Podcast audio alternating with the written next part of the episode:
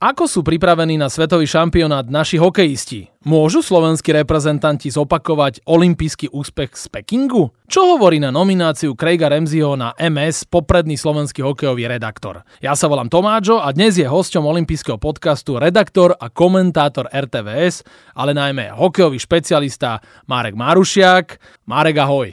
Ahoj, ahoj, ďakujem pekne za pozvanie. No ja som veľmi rád, že ty si prijal pozvanie, lebo ty si nielen hokejový redaktor, ale čo je pre mňa veľmi dôležité, ty si tiež bývalý hokejista. Ďakujem za takéto oslovenie, pretože ako hokejista sa úplne necítim, ale hrával som hokej, x rokov hrám ho doteraz, čiže mám určite nejakú hokejovú minulosť, ale hokejistom by som sa nenazýval možno v porovnaní s tými hokejistami, ktorí teraz idú hrať na majstrovstva sveta. No tak ale hrával si minimálne do dorastu. Áno, áno. Nie, do staršieho dorastu si niečo odohral a vidíš na tom ľade hokejové veci, ktoré my lajci nevidíme a dobrý like je taký, čo si to aj prizná. Ostatná väčšina Slovenska si to neprizná, lebo oni hovoria, že oni to vidia lepšie ako Craig Ramsey. To je tiež taký fenomén. Nie? A väčšinou iba počas tých dvoch týždňov v maji, Áno. vtedy je toľko trénerov, sa teším, kedy opäť vylezú všetci von.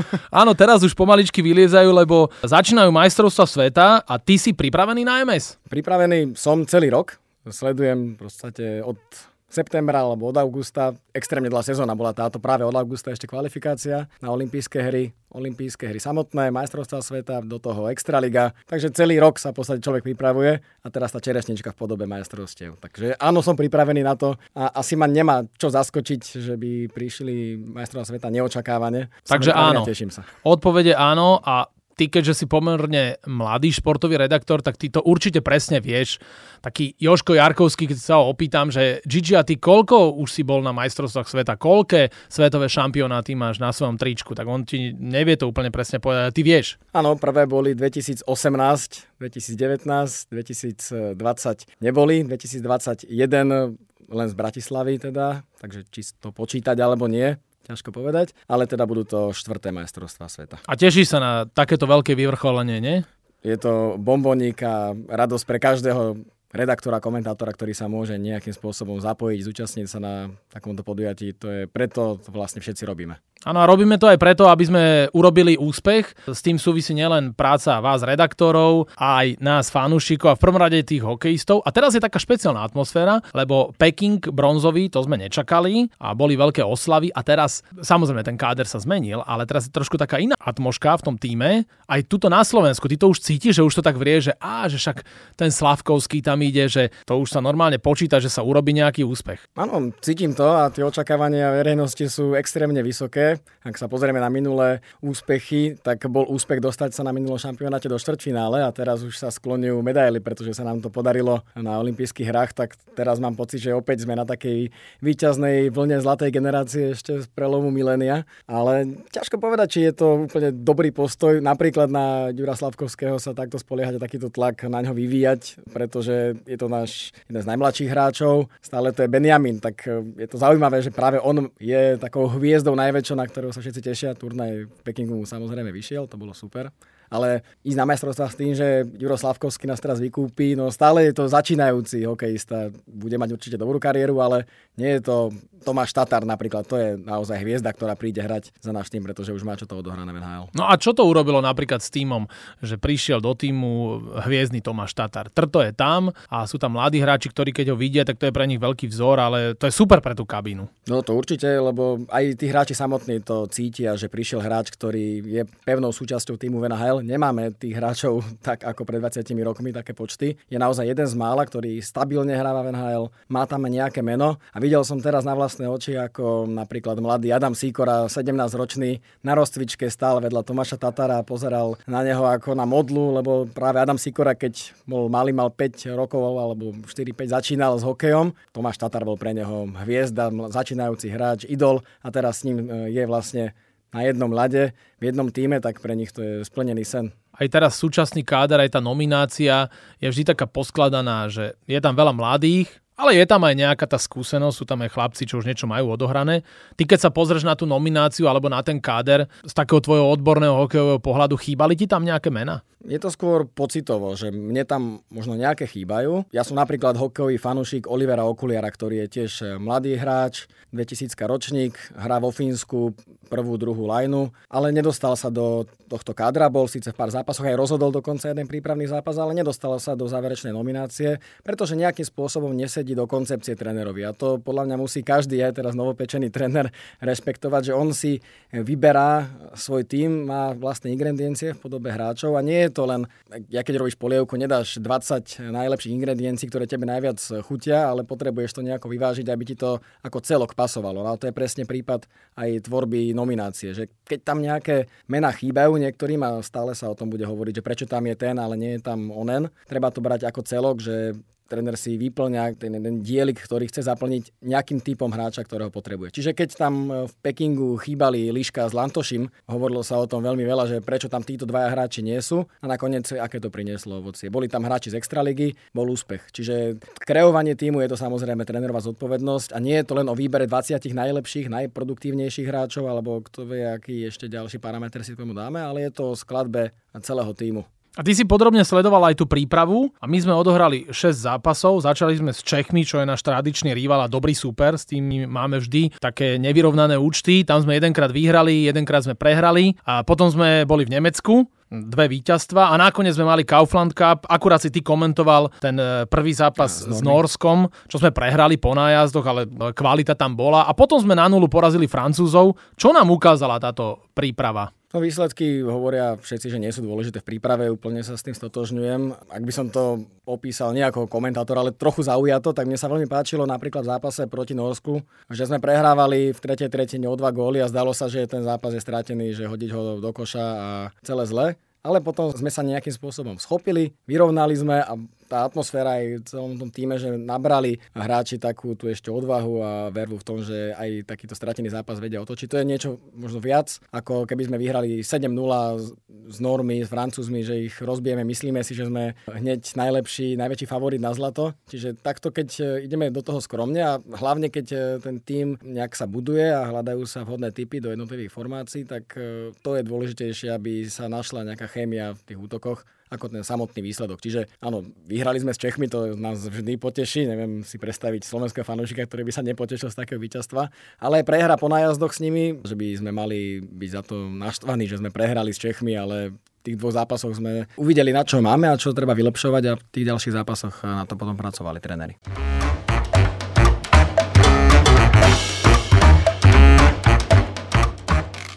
Bola príprava, ale ty si to spomínal, že tá príprava nie je až taká dôležitá. Ale na druhej strane je podľa mňa dobre, že ten posledný zápas s Francúzskom sme vyhrali iba 2-0, lebo s Francúzmi my práve už tento piatok začíname v A skupine majstrovstva sveta. Vieš, asi je lepšie, keď e, máš v hlave, že, á, že aj sme sa s nimi trošku potrapili, ako keby sme ich dali povedzme 7-0, nie? Presne s tým súhlasím, že je dobré, že sme vyhrali generálka, áno, tak e, pohoda v týme, vyhrali sme Kaufland Cup, ideme tam nie ustarostení s tým, že prehrávame, ale že sme na nejakej víťaznej vlne. Ale áno, presne si nenecháme teraz zalepiť oči nejakým výsledkom 10-0, ale treba ísť zase od 0-0 od prvej sekundy minúty tí ľudia, ktorí sledovali playoff našej extraligy, tak museli byť mimoriadne šťastní. Podľa mňa už aj like si všimol, že od štvrťfinále až po finále sme mali nielen vysokú hokejovú úroveň, ale malo to dobré emócie, aj keď boli nejaké nenávistné záležitosti medzi východom a západom, ale to nie je až také dôležité. Samozrejme, z Extraligy my sme mali chlapcov aj v Pekingu na olympijskom turnaji. Ukázala tá Extraliga, že aj teraz máme z čoho čerpať smerom do nominácie na MS? Povedal by som to na príklade Šimona Nemca, ktorý bude na drafte veľmi vysoko a sami sa rozhodujú teraz e, aj skauti a manažéri, že či ešte nechajú Šimona Nemca v Extralige, alebo bude už hrať e, juniorku za morom. Po tom drafte samozrejme, keď sa vyberie nejaký tým. A to len z jediného dôvodu, pretože aj tá odborná verejnosť vo svete cíti, že kvalita Extraligy rastie. Keby nemala kvalitu, tak určite toho Šimona Nemca tam nenechajú, aby pokračoval. Ale teraz je to presne na takom zvažovaní. Čiže naša Extraliga určite kvalitatívne stúpla, je to ale aj spôsobené príchodom možno lepších legionárov, ako tu boli v minulosti. dávajú si možno manažéri viac záležať na tom, že akých legionárov sem prinesú, ktorí potom robia kvalitu ligy, tak povedzme si úprimne, že mladý junior, ktorý príde hrať do extraligového týmu, nebude hneď lídrom, ak taký nejaký junior extrémne kvalitný je, tak ide do zahraničia. To bohužiaľ, alebo bohužiaľ, možno vďaka Bohu tak je, že sa si vyberie radšej fínsku, švédsku cestu alebo česku. Ale i tak tá kvalita ligy ide hore a možno pre trénerov playoff nebolo také šťastné v tom smere, že bolo to dosť ofenzívne na to, ako sme boli zvyknutí v minulosti sledovať playoff. Ja som mal pocit, že zápasy Nitry všetky boli ako keby bez obrany pre diváka, čo je určite na pohľad lepšie, ako keď sa bráni, ako keď e, sa hrá ten český Zanďour. Tak e, teraz to bolo určite na pohľad lepšie, možno pre trénerov menej, že tí by radšej videli defenzívnu partiu 1-0 ako vo fínskej lige. Vo finále dvakrát bol výsledok, kde hral Ďuro Slavkovský 1-0 pre Tampere, tak to si povedia u nás diváci, čo to za hokej 1-0, že to sa neoplatí pozerať. Lepšie je 6-4, ako hrala Nitra so Slovanom, a takže v tomto smere pre divákov určite bol bombonik na konci sezóny. My spomíname často ten olimpijský turnaj v Pekingu. To bola veľká paráda, historický bronz sme priniesli domov. Niektorí hráči z tohto kádra neprídu, ale aj takí skúsení, napríklad ako Cehlárik, Hrivík, obranca Čajkovský. Ako si ty vysvetľuješ tieto absencie, ako to ty vnímáš? Či budú chýbať títo hráči? To, či budú chýbať, to nepochybne budú, pretože tá kvalita, akú má Cehlárik, Hrivík, Čajkovský, x ďalších hráčov, ktorí boli v Pekingu, tá absencia naozaj reálna bude, ale viem úplne pochopiť po tej celej sezóne, že teraz neprídu na majstrovstvá sveta. A to vnímam z pozície toho bývalého športovca, pretože ako som načrtol, tak viacero vrcholov bolo počas sezóny. Už tá kvalifikácia bol prvý vrchol hneď v auguste. Potom e, olimpijský turnaj. Hráči mali play-off za sebou. Cehlárik tiež s Omskom dlho v podstate bol súčasťou play-off. No a teraz majstrovstvá sveta. A človek, keď vypadne zrazu na mesiac po konci sezóny a má sa mesiac ešte udržiavať v nejakej reprezentačnej forme, nazvieme to tak, tak je to extrémne náročné. Nielen fyzicky, ale aj psychicky sa držať stále na vrchole nejakej top výkonnosti nie je to jednoduché. No, takže v tomto smere úplne chápem, že po takej dlhej sezóne s viacerými vrcholmi si niektorí potrebujú dať prestávku, lebo inak sa to asi ťažko dá celý rok takto ťahať naplno. Ten výkon hokejový je vždy do veľkej miery závislý od kvality brankára. Ako ty vnímaš brankárske trio? Rybár, Tomek a Húska, ktorého nakoniec uvoľnili a on príde. Hej, idem, nejdem, Huska, presne táto situácia. Aj povolaný, aj vrátený je zase naspäť, takže to je také celkom úsmevné. No Patrik Rybár, ja som veľký fanúšik jeho, pretože on má neuveriteľný stoický pokoj. Áno, jeho... on je taký introvert. Áno, a tak Ako väčšina tom... brankárov. brankári sú iní. Aj, ale aj sami brankári o sebe povedia, že oni sú iní. To, to vidieť aj. A vieš, čo toto ináč platí aj vo futbale, že vždy sú iní. Aj v hokeji a v hokeji sú špeciálne iní. Ja som stal v bráne raz v živote na tréningu keď som videl proti sebe hráčov, ako idú na mňa strieľať, ešte tréner vtedy kričí, že a mierte na hlavu, nech si zvykne na ten pocit toho, že strieľajú mu hráči na hlavu. Je, to len blázon sa môže postaviť proti tým strelám a všetky ešte chytať, nie? že sa im uhýbať. To je taký reflex prvý, že by som sa radšej uhol tomu puku. Potrebuje byť ten brankár iný, aby mal takýto put seba záchovy odhodený. No a späť teda k Rybárovi stoický pokoj, ktorý on má aj na lade, ale aj v súkromí. Je to vec, čo mu veľmi pomáha. Nič ho nerozhodí. Dostane, každý brankár dostane hlupý gól. Otázka je, ako sa s tým vie vyrovnať v ďalšom priebehu. Možno nie v tom samom zápase, lebo je to, že zápas ti nevíde jednoducho a dostaneš aj 3 hlúpe góly, ale musíš na ďalší deň byť pripravený 100% zachytať e, navyše, možno niečo proti tomu predchádzajúcemu. A keď sa s tým vyrovnáš psychicky, tak e, potom to môže priniesť úspech. No a takto to bolo presne v prípade Rybára, ktorý bol ako trojka na Olympiáde a zrazu najlepší brankár turnaja. A on sa vysporiadal s tou pozíciou tak, že nie je jednoduché pre brankára ísť na turnaj s vedomím, že ty si trojka a ty si tu choď len pozrieť zápasy, nepočítame s tebou, lebo máme tu týchto dvoch brankárov. Dostal sa do bránky, už tam nikoho iného nepustil, pretože sa chopil tie šance, ale psychicky zvládol situáciu, v akej tam skôr bol a potom nikto by nepovedal, že toto je trojka. Bol jednoznačne najlepší brankár, najvyrovnanejší. Mal najlepšie štatistiky. ale celého turnaja. Áno, aj v správnom čase nastúpil do toho turnaja. To áno, to zastavu 0-3 po prvej tretine so Švédskom. Matej Tomek, ktorý tiež, to je môj známy, poznáme sa už no, možno 3-4 roky. V mediálnom turnaji som proti nemu hral dokonca. Dal si mu gol nejaký? Jeden, keď sa nepozeral. Aj on teda má svoje kvality určite. Draftovaný brankár, má tiež budúcnosť pred sebou, nie asi v NHL, ale v európskych súťažiach bude určite jednotkou v ďalšej kariére. Ale ten Patrik Rybár, naozaj, že to je opora v bránke. No a videli sme v minulosti, že my vieme vyhrať alebo mať dobrý výsledok na turnaji, keď zachytá bránkár. Jana Lašáka cez Jana Laca, teraz Patrika Rybára, čiže ak e, ten turnaj vyjde Paťovi Rybárovi, alebo teda ak sa stane v opačnom garde prípad z Pekingu, že zrazu bude Tomek alebo Huska top golmanom, tak e, v tej chvíli môžeme priniesť aj nejaký úspech domov. My sme si nechali aj také otvorené vrátka smerom k NHL, ale tam prichádzajú do úvahy zatiaľ Erik Černák, prípadne Fehy Martin Fehervári. Zaujímavé, že teda máme jedno miesto, keď no. si spätne pozriem e, roky 2002, 3, 4, 5, ako sme čakali, že ešte No, 12 hráčov hrá ešte prvé kolo play-off, tak uvidíme, že kto, kto by z toho prišiel. No, tak logicky to... máme ich tam menej, tak e, je to také smutné. A väčšinou máme len takýchto dobrých zádákov, však Trto, dobrý útočník, už je v kádri. ennå. Vlastne posledný, pretože Studenič, ktorý teda prišiel do Dallasu, aj sám povedal, že nepôjde na majstrovstva sveta, aj keby Dallas vypadol. Ešte Adam Ružička, ktorý je súčasťou Calgary, ale hráva aj v Stocktone, teda na farme. Je taký na taxi týme, to nazvime toho prvého týmu. S ním sa teraz zjavne asi nepočíta, pretože ten Stockton pôjde asi ďalej, čiže sú tam áno, deklarované miesta alebo miesto pre niekoho z tejto dvojice. Či už ale Fehervári alebo Černák by prišli do týmu, tak to je určite ďalšia veľká posila, lebo tá skúsenosť NHL vzadu, to je niečo, čo pomôže aj ostatným. To presne obranca ako Šimon Nemec. Nie je to obranca, na ktorého musíme my dať, že ty si teraz líder našej obrany.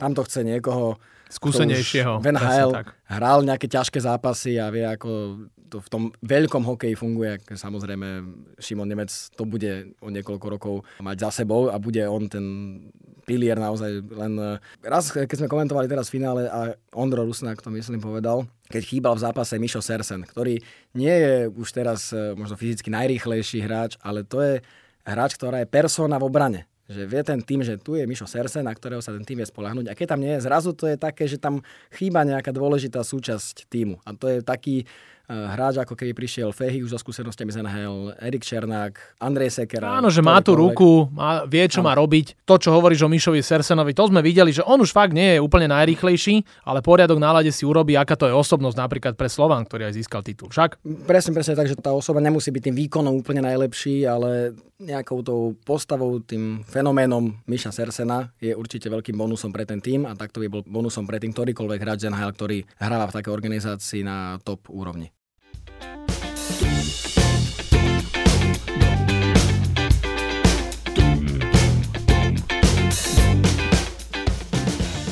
Tak poďme teda do toho Fínska. Dve hokejové destinácie, Tampere a Helsinky.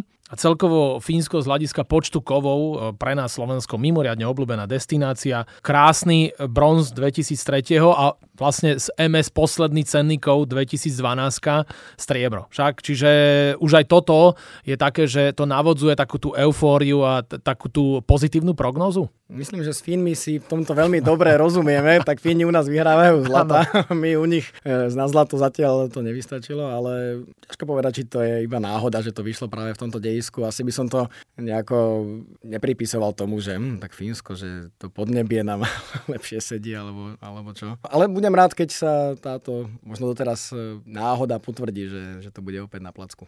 A čo si ty robil v roku 2012, keď sme mali to posledné striebro z Helsing?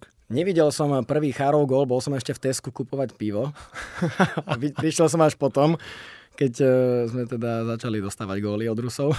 Ale ako fanúšik som, už som bol na vysokej škole, sledoval som to, samozrejme celý turnaj. Ako bežný radový fanúšik mal som aj na aute e, nejaké zástavky a ponožky na spätných zrkadlách so slovenskou vlajkou. Takže tak bežne. No my začíname 13. maja tým otváracím duelom na MS, piatok e, proti Francúzsku. A keď si pozrie hokejový fanúšik tú našu skupinu A, tak ten program a zápasy, ktoré budeme hrať, tak každý si povie, že však nie je to až také zlé. Po Francúzoch hráme s Nemeckom, potom nás čakajú silná Kanada, nepríjemné Švajčiarsko a potom príjemný súperi Kazachstan, Taliansko a nakoniec Dánsko. Tak, ako to vidíš ty, Marek? Ideš, hovor. Páči sa mi to formulácia, že príjemný súperi. No príjemný, aj keď vieš, to je také nadsázkou, lebo tak ako to už vieme každý rok a za posledných 10 rokov aj Ríšo Lindner mi to vysvetľoval, že aj tí súperi už sa niekam posunuli. Všimni si koncept Maďarska. Hmm. Teraz postupili do Ačka však. E, proste každý už vie hrať hokej. Tu už každý vie korčulovať. Každý už vie korčulovať, keď si sme každého prekorčulovali.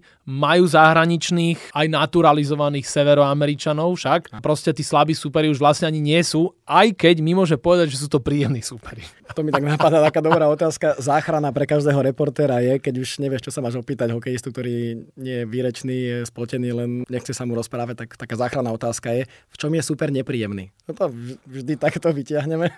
Áno, ale on ti zase povie, ten hokejista ti povie to isté. No, takže dobre korčuluje, hrá do tela, nie? Toto je. Je to také kliše dokola, taký verklik, ale ono to platí naozaj. Presne súperi, ako sú Francúzi, aj Dánsko, Taliansko, Kazachstan, tak to od nich nemôžeme očakávať nejakú kvalitu na úrovni McDavida alebo iných top hráčov na svete. To bude veľmi nepríjemné, oni budú len betonovať, odhadzovať, znepríjemňovať nám hokej a ja si myslím, že my nie sme šťastní, keď máme byť takýto akože, tvorcami hry s takýmito týmami, ktoré neprídu kreovať nejakú hokejovú krásu, že musíme to byť my, kto celý čas diktuje hru a vytvára príležitosti. Nám sa skôr hrá lepšie proti súperom, keď my môžeme odrážať tie útoky. V Pekingu to bolo podľa mňa vidieť, že nám sa dobre hralo proti Američanom, ktorí mali výborných hráčov, technických, mladých a oni kreovali hru a my sme to výborne odrážali. Švedi takisto, veď to boli eh, hráči zo švedskej ligy, ktorí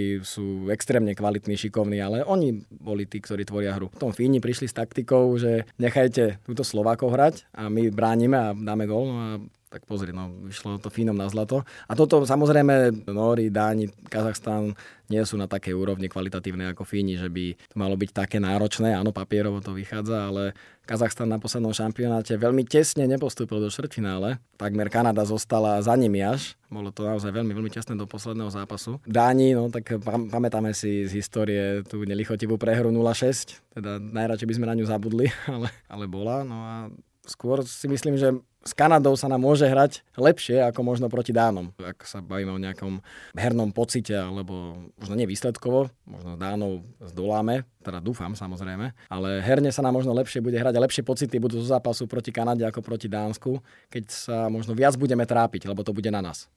A keď sa pozriem do tej B skupiny, tak tá je z môjho pohľadu o dosť ťažšia.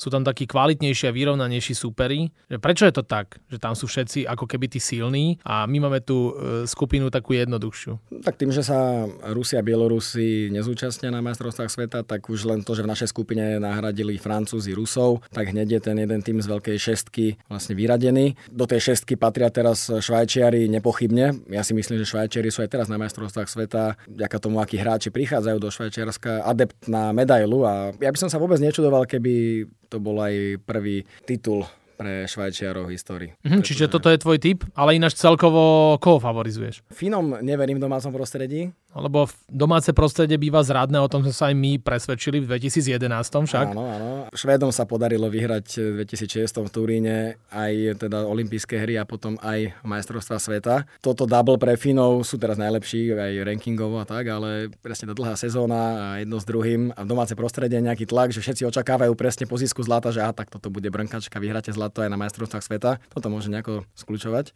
Kanada, ktorá príde, tak obhajuje titul, no to je vždy silný tým, kedykoľvek ktokoľvek môže uspieť. Čiže ja by som to teraz videl, ak by som si mal typnúť na nejaké finále, tak eh, Švédsko, Švajčiarsko, čo už tu dvakrát bolo, ale teraz by som sa priklonil možno aj k tým Švajčiarom. Aspoň teda pri pohľade na súpisky. A my keď hovoríme o tom, že v Bčku je to také silnejšie, tak či tak sa s nimi budeme konfrontovať vo štvrťfinále, ak teda postupíme však. Áno, áno. To je možno na škodu toho, že nás vo štvrťfinále čaká určite ťažký súper. Tak eh, tá štvorka, ktorá tam je, Fínsko, Švédsko, Spojené štáty, Česká republika, ale možno samozrejme niekto prekvapí, Nóri, Lotyši môžu na úkor nejakého favorita postúpiť. Ale vo štvrťfinále už e, to nie je o nejakom výbere súpera. Myslím si, že je úplne jedno, keby sme hrali s Normy, môžeme rovnako prehrať, ale rovnako môžeme vyhrať aj s Američanmi, či Čechmi, alebo aj Finmi.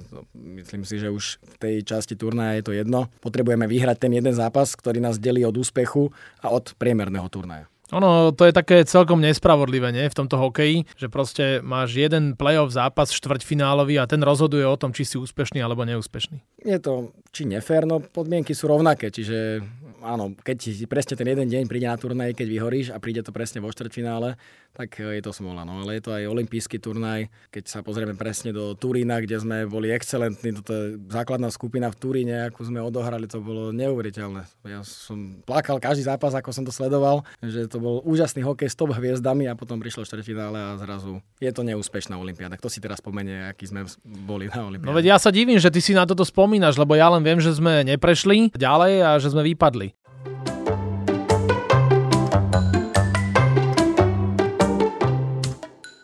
Ty už poznáš tú Remziho družinu, tak čo myslíš, akou hrou sa my budeme prezentovať? Lebo Remzi zmenil veľa vecí. Bude to podobné ako to, čo sme videli, tú atraktívnu hru s dobrými korčuliarmi v Pekingu? No, myslím si, že tie typy hráčov si vyberá rovnaké, ako boli v Pekingu, čiže bude to o tom hrať rýchlo, to v každom rozhovore povie, že we need to play fast and hard, proste hrať rýchlo a tvrdo v každom momente, možno aj na úkor nejakej krásy, čiže oni aj napadajú hráčov, aby dávali nazvime to, že škaredé góly, aby to zobrali na seba, vystrelili aj z nemožnej pozície, neponúkali sa už nejakými exibičnými prihrávkami do prázdnej bránky. Čiže to bude takýto hokej. No, určite vidím každého hráča, ktorý tam príde, dohrá každý súboj, rýchlo sa bude snažiť korčulovať, nebude vypúšťať e, nejaké situácie, ako to možno robia veľké hviezdy, ale keď asi to už v modernom hokeji každý cíti, že keď niekto vypustí súboj, tak je to cesta do pekla a nie je šanca na žiadny úspech. Čiže takýto to bude hokej. Podobný ako v Pekingu z našej strany. Tam na tom nemáme čo meniť. Ty už si dal tip na celkového víťaza, dokonca si favorizoval aj Švajčiarov a povedz, že kam to dotiahnu až naši chlapci. Verím, že boj o medaily to bude. Čiže štvrťfinále v konštelácii našej skupiny si myslím, teraz by to bol naozaj neúspech nepostúpiť, to, to rozhodne. Neviem si predstaviť, ako by potom vedeli vyargumentovať kompetentní to, že sme nepostúpili pri takejto skupine do štvrťfinále. Čiže to beriem ako štandard a štandard je zvládnuť štvrťfinálový zápas. Takže potom to už bude úspech a verím, že ten štvrťfinálový zápas zvládneme. A ty si už videl tú novú arénu, ktorú urobili v Tampere, to je úplne nová 13 500 divákov Nokia Arena. Aj tam ty pôjdeš, tam sa pôjdeš pozrieť? Tam uh, pôjdem na semifinále a na boj o tretie miesto. To sú teda tam sa potom už hrajú všetky, semifinále, ano. o bronz aj e, o zlato. Aj však? finále, áno. Nevidel som ju ešte na vlastné oči, len som o tom čítal, ako sa všetci tešia do tejto nezničiteľnej arény, keďže nesie názov práve podľa uh, tohto telefónu, ktorý sa nedal nikdy zničiť. Teším sa na to. Hovoria, že to je super super stánok na hokej a sám sa teším na to, aká atmosféra tam bude. Určite sa tešíš aj na tohto ročný júlový draft do NHL. Tak povedz mi, už sme to spomínali, Ďuro Slavkovský, Šimon Nemec, Filip Mešar, brankár Šimon Latkoci a ďalší. Tak povedz, ako ty vidíš draft tohto ročný do NHL. Máme silné typy, silné ročníky. 2004 je naozaj nevýdaný ročník, taký sme tu nikdy nemali. Boli ročníky, keď sme mali aj v desiatke dvoch hráčov, no prvej peťke bol iba Marian Gáborík. A teraz by sme v prvej peťke mohli mať pokojne dvoch. Ďuro Slavkovský to zatiaľ vyzerá, že bude druhý draftovaný celkovo za Shaneom Wrightom z Kingstonu, čo je spoluhráč inak Martina Chromiaka. Extrémne veľa bodov mal v juniorskej súťaži a predsa len v Severnej Amerike je bližšie ku scoutom a tým manažérom tímov, ktorí to sledujú viac ako možno Fínsku najvyššiu ligu. Áno, stále si pod drobnohľadom. Z tohto pohľadu možno nie je to ani o kvalite toho hráča, možno Ďuro Slavkovský hrajúc e, juniorskú súťaž v Amerike Amerike možno ešte viac bodov, kto vie. To ťažko sa asi takto nejako to pozera, ale tým, že ten Wright bol viac pod eh, drobnohľadom, tak eh, bude zrejme on draftovou jednotkou.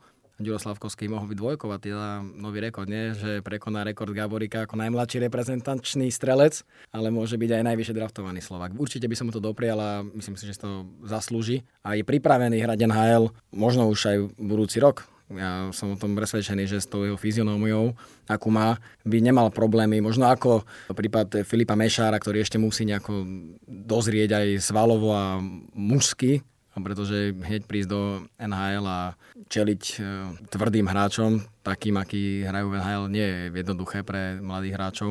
Jack Hughes je výborný príklad, čo, čo je draftová jednotka spred dvoch rokov, ale fantastický technický hráč, ale hneď prvá, druhá sezóna zranenia, ktoré sa mu nevyhýbajú pri tom častom kontakte a nie je tak fyzicky vyspelý, ako je Ďuro Slavkovský. Najťažší hráč olympijského turnaja bol v 17 rokoch, takže má na čom stávať Ďuro.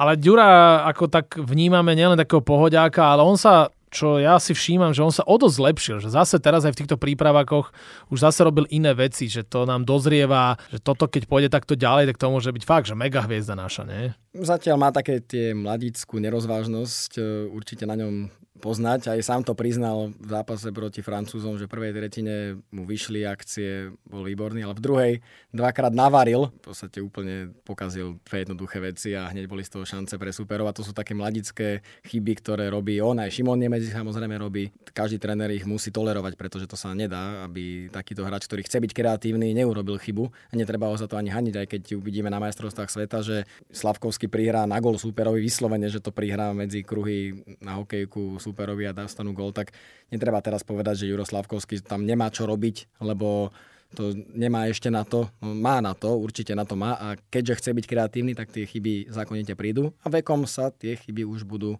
len redukovať, redukovať menší počet samozrejme a bude to hviezda. Ak bude zdravý samozrejme.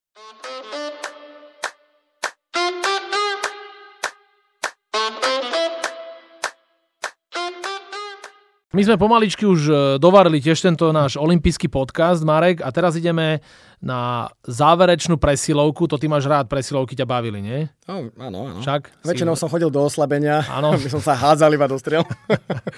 no a tá presilovka začína tak, že si dáme prvú rubriku, to je rýchla desiatka, bez rozmýšľania, len tak, ako to ty cítiš, by si chcel e, si vybrať jedno z dvojice slov, Napríklad, keby som ti povedal inkontinencia alebo impotencia, čo by si si vybral? To je akože veľmi ťažké na rozcvičku. Inkontinencia. Však?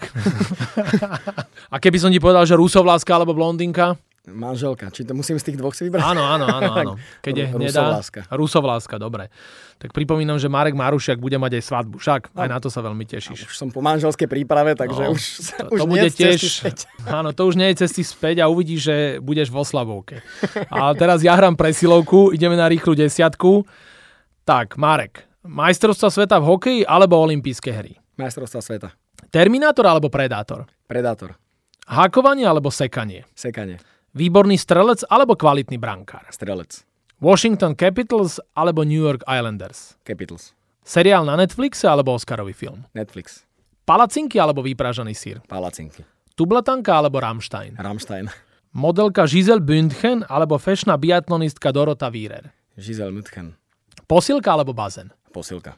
Počúvaj, ty si bol suverene môj najrýchlejší host v olympijskom podcaste, lebo ty si išiel úplne ako píla. Tak, máme za sebou rýchlu desiatku, veľmi ťa chválim, to vidno, že tí hokejisti proste presný hneď nákorčuloval si tak, ako sa má. A posledná rubrika je Last Question. Ty sa môžeš niečo opýtať mňa.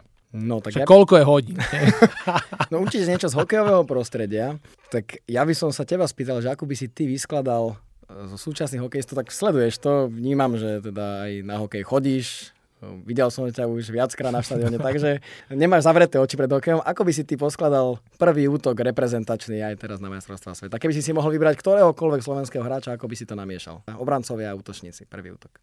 Šimon Nemec, Peter Čerešňák. Výborný typ. Tatar, Slavkovský. No a teraz... Kto na nich bude makať? No, kto na nich bude makať. To mi musíš poradiť. Myslím, že túto otázku majú teraz aj tréneri. Lebo nie je to jednoduché, no, tak potrebujú uh, rozmyslieť si, že či... No, tak daj, tak to je question je taká, že mi pomôže ten host. No Mišo Krištof. Asi, to bol taká, áno, že Miša Krištofa by som tam asi dal. Čiže tak, Krištof Tatar Slavkovský? Mm, tak by sme sa na to mohli zhodnúť. Sice prvá lajna bude trochu iná, zrejme na majstrovstvách, bude tam Robo Lantoši, nie Slavko ano. s Trtom. Áno, toto je alternatíva, ktorú by som tiež vedel využiť v zápase ako tréner. Ako ďalších 5 e, miliónov, ktorí sa teraz ukazujú. No tak tréneri, počúvajte, fandite pozitívne. Našim hostom v olympijskom podcaste bol hokejový redaktor a komentátor RTVS, veselý chalanisko, bývalý hokejista Marek Marušiak. Ďakujem pekne za rozhovor, držíme ti palce vo Fínsku a nech to tréneri poskladajú akokoľvek aj tie prvé útoky. Dúfam, že prinesiete nejaký dobrý úspech, nejakú medailu. Ja ďakujem pekne za pozvanie, že som sa mohol aj takto slovne rozcvičiť pred majstrovstvami sveta. Už síce hlas mi odchádza, ešte sa ani nezačali majstrovstva, ale nejaký kalciový sirup to hada vyrieši. Držíme aj my palce samozrejme všetci slovenským hokejistom, pretože ono to je spojená nádoba v tom, že ak sa darí hokejistom, tak je všetko dobré. Aj výkony redaktorov, komentátorov sú vždy lepšie, keď sa darí, ako keď sa nedarí. Takže držíme palce aj my hokejistom samozrejme.